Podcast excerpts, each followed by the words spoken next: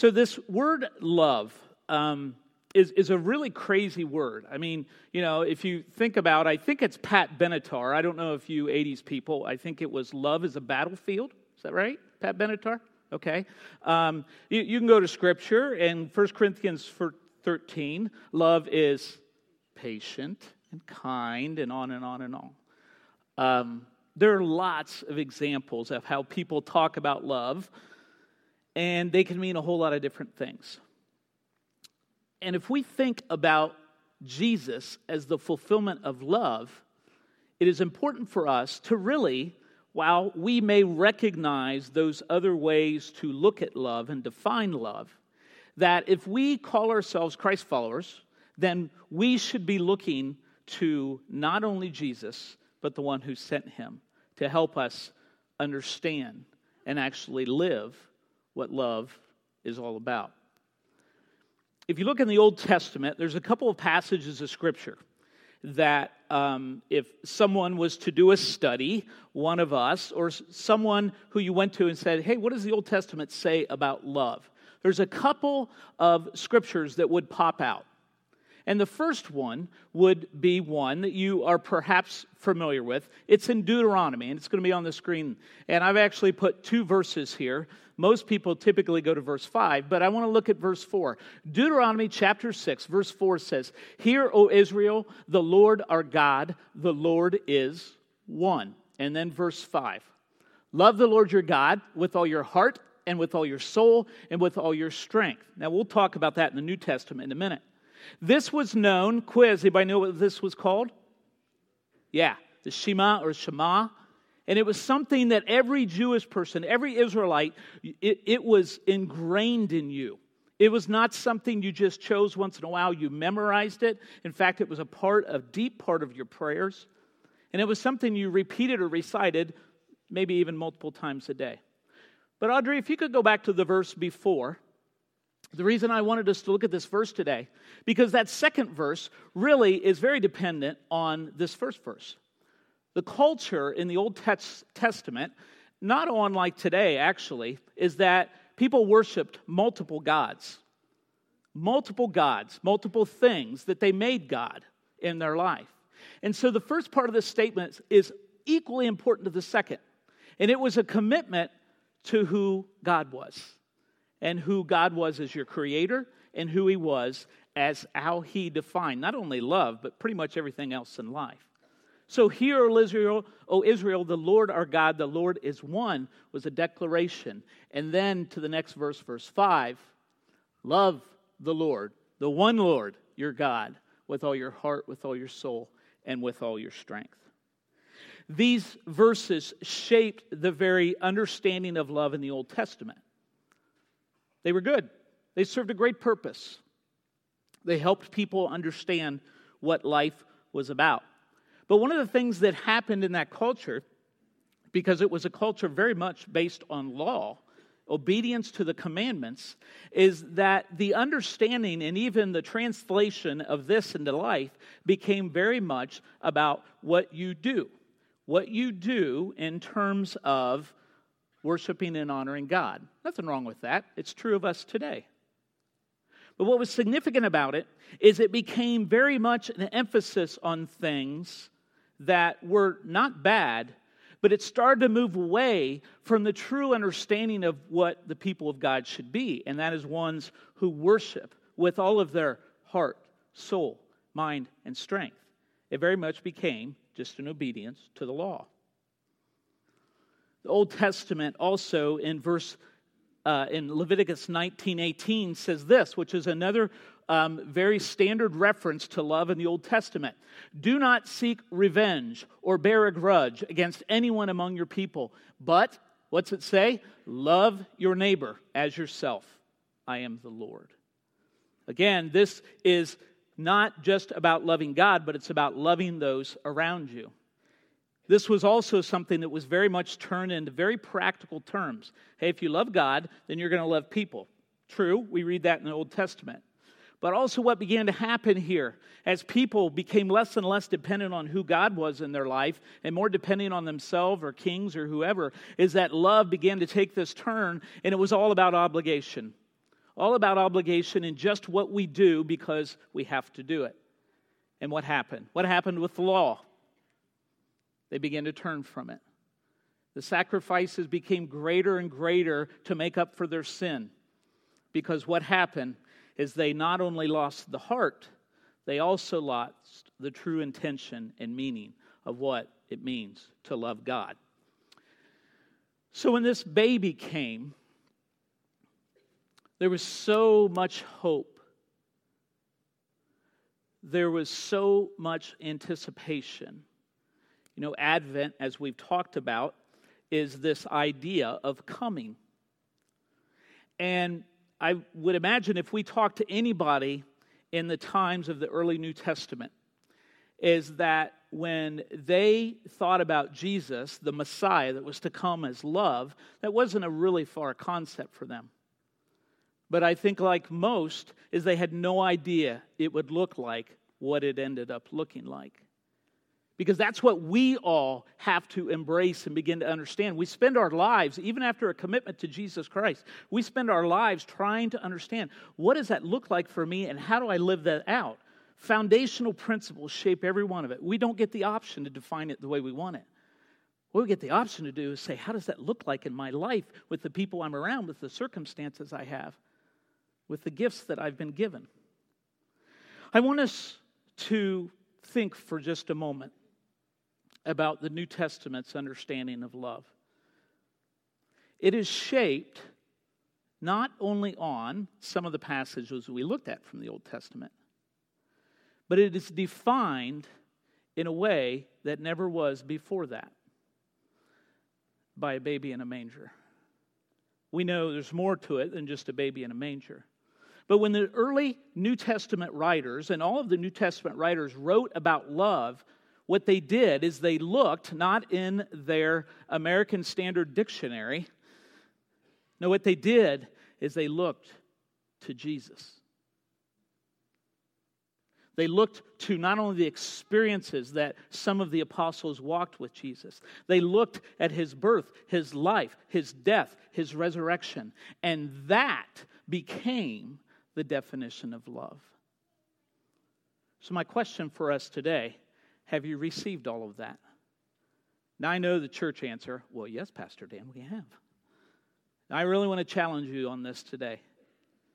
I really want you to think about in your life have you received those pieces of Jesus' work? Because if you have, or if you are working on that, if you are embracing that, what happens is that you are beginning to understand what love is about. I want to go to a section of scripture that you may or may not be familiar with, but it's one that talks about, um, uh, uses a word in Greek um, that is often defined specifically as the love of Jesus, and it's the word agape. Many of you likely have heard this word before. It's different than phileo or eros, other types of love. Those are equally as valuable in places in life, but we have to understand that the true, the foundational, the basic definition of God's love starts with agape. We're going to be in 1 John chapter 4. And so if you have a copy of the scripture today, I want to invite you to turn to that. We're going to look at uh, about five verses here. 1 John chapter 4. And I want us to talk about it for just a couple of minutes. 1 John chapter 4.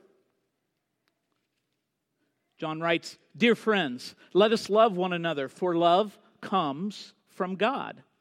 Everyone who loves has been born of God and knows God. Whoever does not love does not know God because God is love. This is how God showed his love among us. He sent his one and only Son into the world that we might live through him. This is love, not that we loved God, but that he loved us and sent his Son as an atoning sacrifice for our sins. Dear friends, since God so loved us, we also ought to love one another. No one has ever seen God. But if we love one another, God lives in us, and his love is made complete in us. What I think is really beautiful about this pass, these passages of Scripture, this section of Scripture, is it basically gives us Jesus' life. In about five verses, we get Jesus' life. But we also get the definition of love love as we are to live. And it begins with the idea of Jesus' birth. Jesus is the fulfillment of love because he was sent from God. We talked about this a little bit last week in talking about joy. But he is the fulfillment. Jesus is the fulfillment of love because his birth was the catalyst. The catalyst is that active agent that incites, that it, um, it stirs and, and stimulates many things from it. Almost like a rock going into a pond that then has ripples throughout the pond. But his birth was the fulfillment of love. He was the fulfillment of love because he revealed the very source of love. Look at verse 7 through 9. Dear friends, let us love one another, for love, what's it say? Comes from God. This is where we have to begin. If we're going to look at a baby in a manger, we have to look beyond the baby in a manger. We've talked about that. We have to believe about why he came. Where who did he come from? Now, you've been in church, perhaps most of you, and you understand. You have that. You've got the answers down. But I believe what's important for us today is to think about what it continues to say. Everyone who loves has been born of God and knows God. Whoever does not love does not know God, because God is love. God is love. You see, his birth starts to shape our understanding of love. It's the foundational piece because without the birth of Jesus Christ, all the other acts of love, all the other demonstrations and teachings of love by Jesus really will not happen if he first was not born as a baby. Now, that sounds like an incredible insight, I know. But think about that. What we do with the very birth of Jesus will, will very much shape what we do with the cross of Jesus. If this was any baby born at any time, born at any time by any mother and not supernatural, we have wrecked the very definition of love that God gave us in the birth. It's that important. Have you received the birth of Christ? I know we celebrate it. We're pretty good at that. Keep doing it. But have you received? Because his birth defines love in the revelation of God. We have to look for us, we have to look that manger and see not just a baby, we have to see God. Because God is the one who is the source of all love. It must shape our worldview. That must shape every understanding about how we have about love. It's not the latest the latest talk show. It's not whatever most of our friends tell us. No, it is God, His Word, that must build that foundation. And it's based on this presence. We talked about last week the very act of God bringing Jesus to this earth is, is an, just an incredible gift of love like no other. He says, I'm going to come and I'm going to be with you. I'm going to allow my son to walk among you. Is your entire worldview based on God's love? That's a big question, I know. We spend our lives believing it, perhaps knowing it in our mind is the easy part. It's, it's, it's living that out. Because there's days when we're around people, when we're with people, and even our spouses or our family, and we don't feel like loving like God loves, do we? We want to scream, we want to holler, whatever that may look like. Have you received the birth of Christ? Are you willing to commit and say, I want my worldview to be shaped on God's love? That was ignited by the birth of a baby. So we know this is not the only piece. In fact, we as Christians on this side of the resurrection is that we look very differently at the manger than those in the early New Testament. The, they looked, and it was the fulfillment of the Messiah. And they didn't know, though, even though it fulfilled prophecy, they didn't really quite know how that was going to play out. But with the shepherds, with the, the wise men who came and visited. There was this incredible fulfillment the baby is here. Now, even with that, they anticipated that he was going to rise up and be a king and he was going to defeat Rome and all the evils of the world.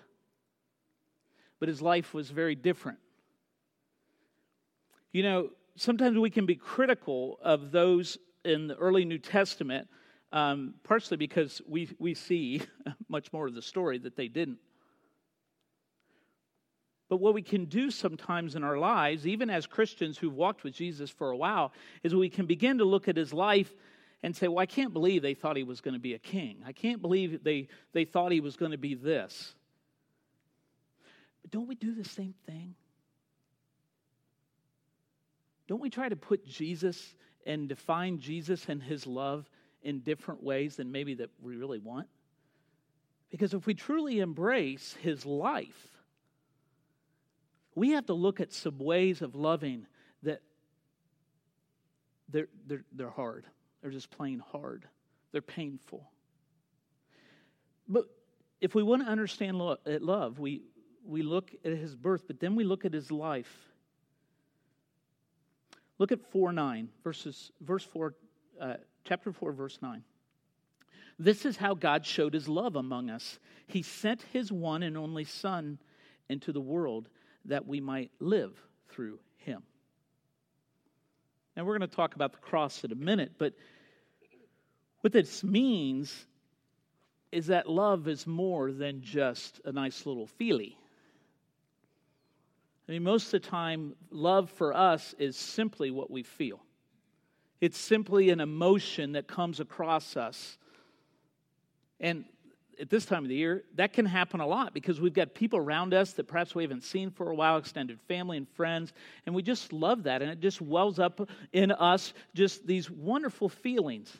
That's okay, there's nothing wrong with that.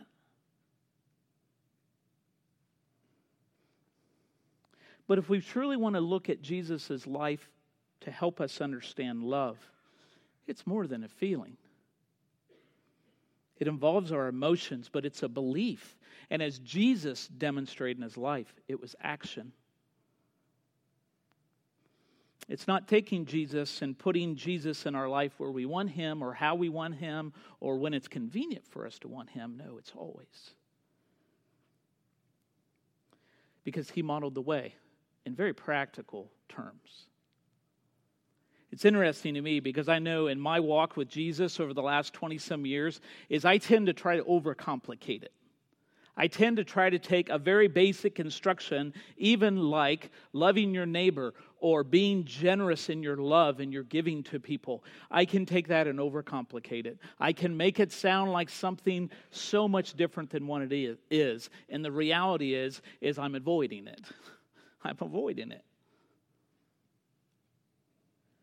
You know, uh, the teacher of the law asked Jesus in Matthew 22, verse 36, said, Teacher, what's the greatest commandment in the law? So Jesus said, Okay, I'll give it to you. Love the Lord your God with all your heart, with all your soul, and with all your mind. So, Deuteronomy. He's referencing back to Deuteronomy. This is the first and greatest commandment, and the second is like it love your neighbor as yourself. Sounds a whole lot like Leviticus 1918 and the law and the prophets hang on these two commandments. This is what's beautiful about Jesus' love. He didn't come to demolish everything that was set out in the Old Testament, He came to fulfill it, He came to complete it. God gave a way, and, and people's sin interrupted that way. And so Jesus says, the rules really haven't changed. You're to love God and you're to love others. And of course, the Pharisees felt tricked as they always felt tricked. And, and, and so this tension between them arose, and they became Jesus' enemies. Jesus was speaking truth. And as they followed Jesus, this idea of agape in the Greek became much more full in everybody's eyes, the disciples' eyes, the masses of people. And it looked like things like this. It looked like actually not just saying something, but doing it. In other words, I can say this about love, but Jesus modeled for us in his life, so I'm going to do it. And so it's going to look like this It's going to look like me seeking the well being of not just myself, but others. It's about being other focused, others focused. It's about being generous in our love. It's about being practical and tangible. I mean, if you look throughout the Gospels, you see from every situation, you see Jesus living out love. He doesn't take time off, he doesn't say, Nope, not going to do it there. No, he continues to model that and live that. And it, the, the more that they watch that, the more uncomfortable they get, the Pharisees. Because then he starts to say things like this He says, Don't expect anything return. You know, there's a, there's a department store this holiday season, and you'll have to forgive me. I don't mean to ruin this for people, but I do things like this, and it drives my family nuts. But the slogan is Give joy, get joy. That's their sales slogan for the Christmas season. And every time I hear it, I cringe. Because what it sounds like is we'll buy somebody something and they'll buy you something too. And what a great Christmas it will be. You know, and I know it can be subtle, and I'm not saying don't shop at that place. I bought stuff at that place, okay? But, but the point is, is those, those subtle messages begin to preach and teach and dwell in us uh, what becomes, can become a gospel or a law that is so far from the gospel and law and love of Jesus Christ, which is don't expect a thing. Don't expect a thing from this world.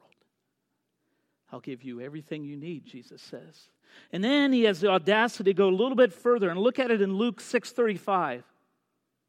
And it captures this idea of expecting nothing in return. But he says, But love your enemies, do good to them, lend to them without expect any, expecting anything to get, eh, without, I'll get it right, without expecting to get anything back.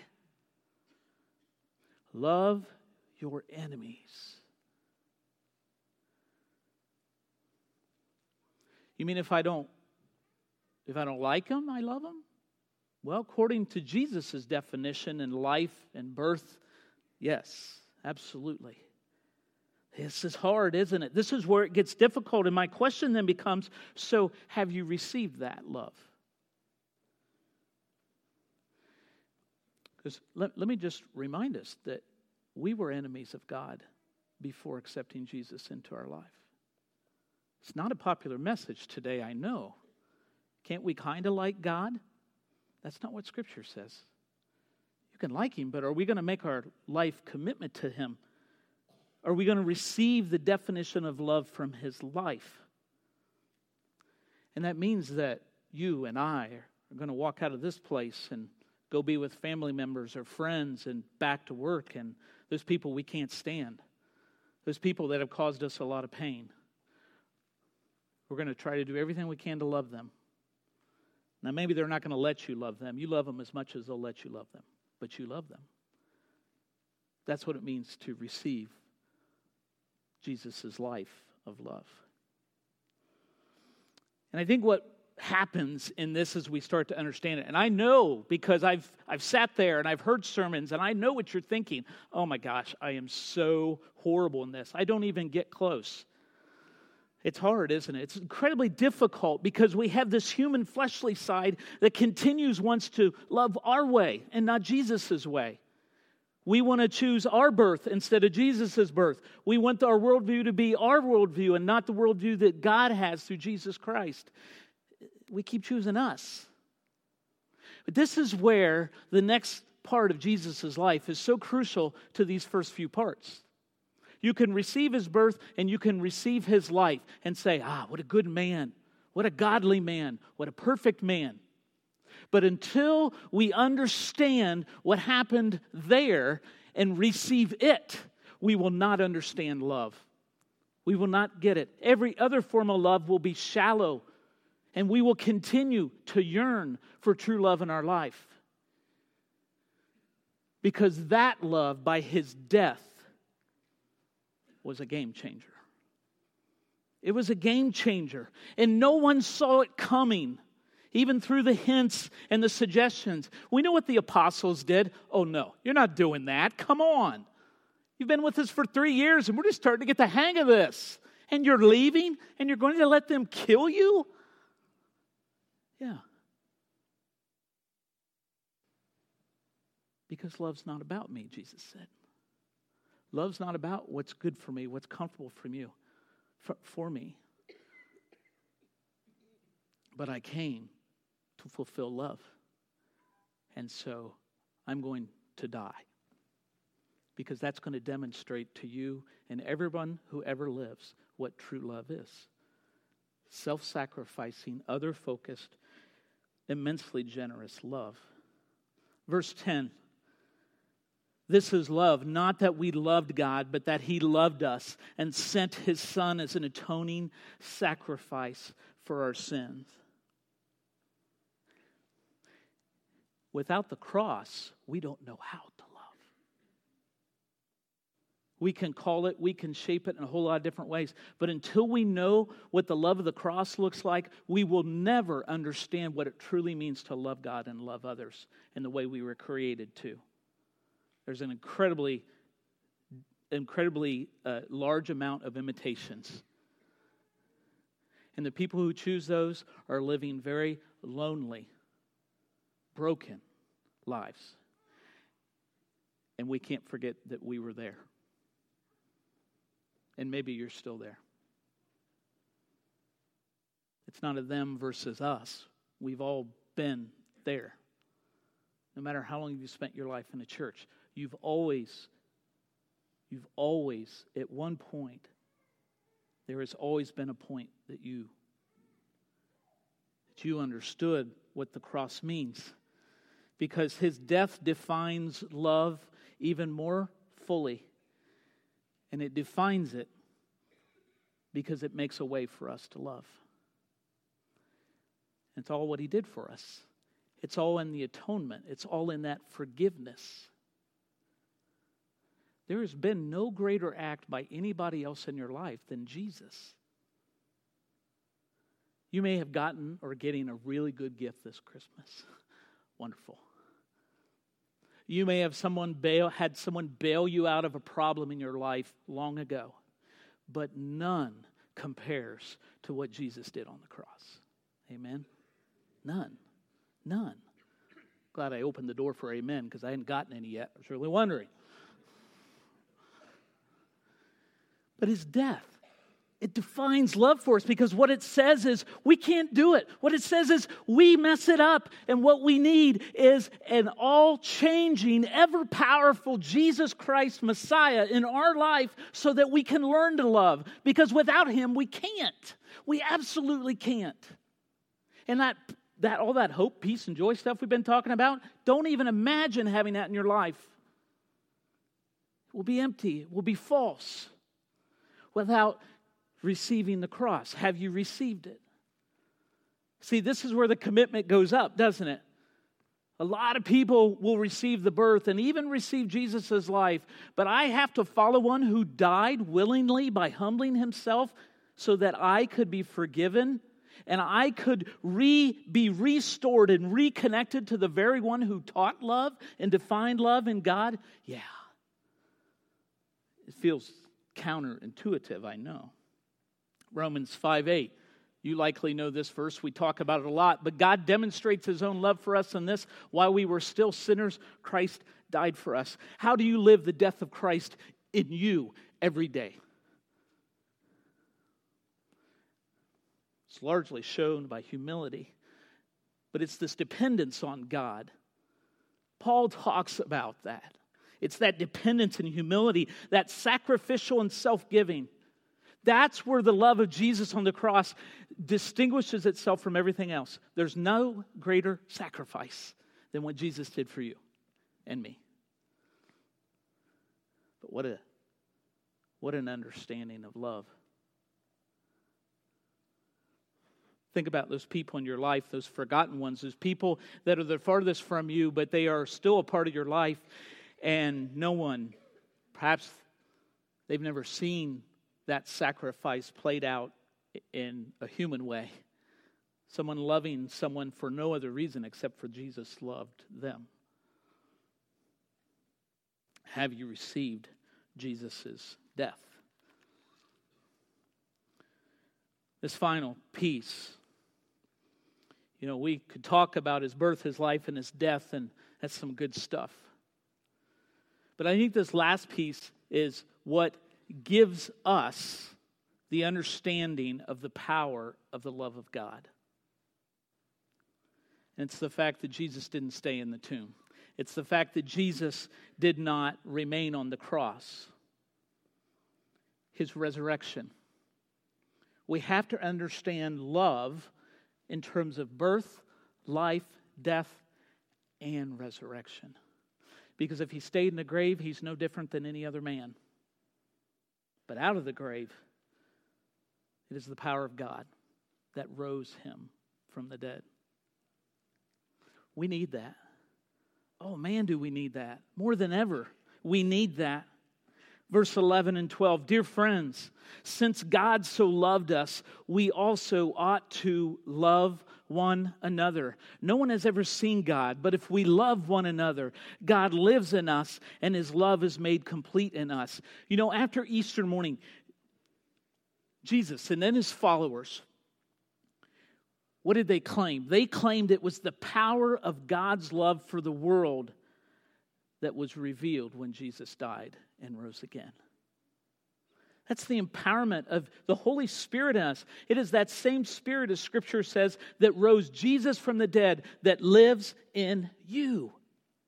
And so, all those people that you think, there is no way I'm loving them, hi, there is no way, right? In yourself, you can't.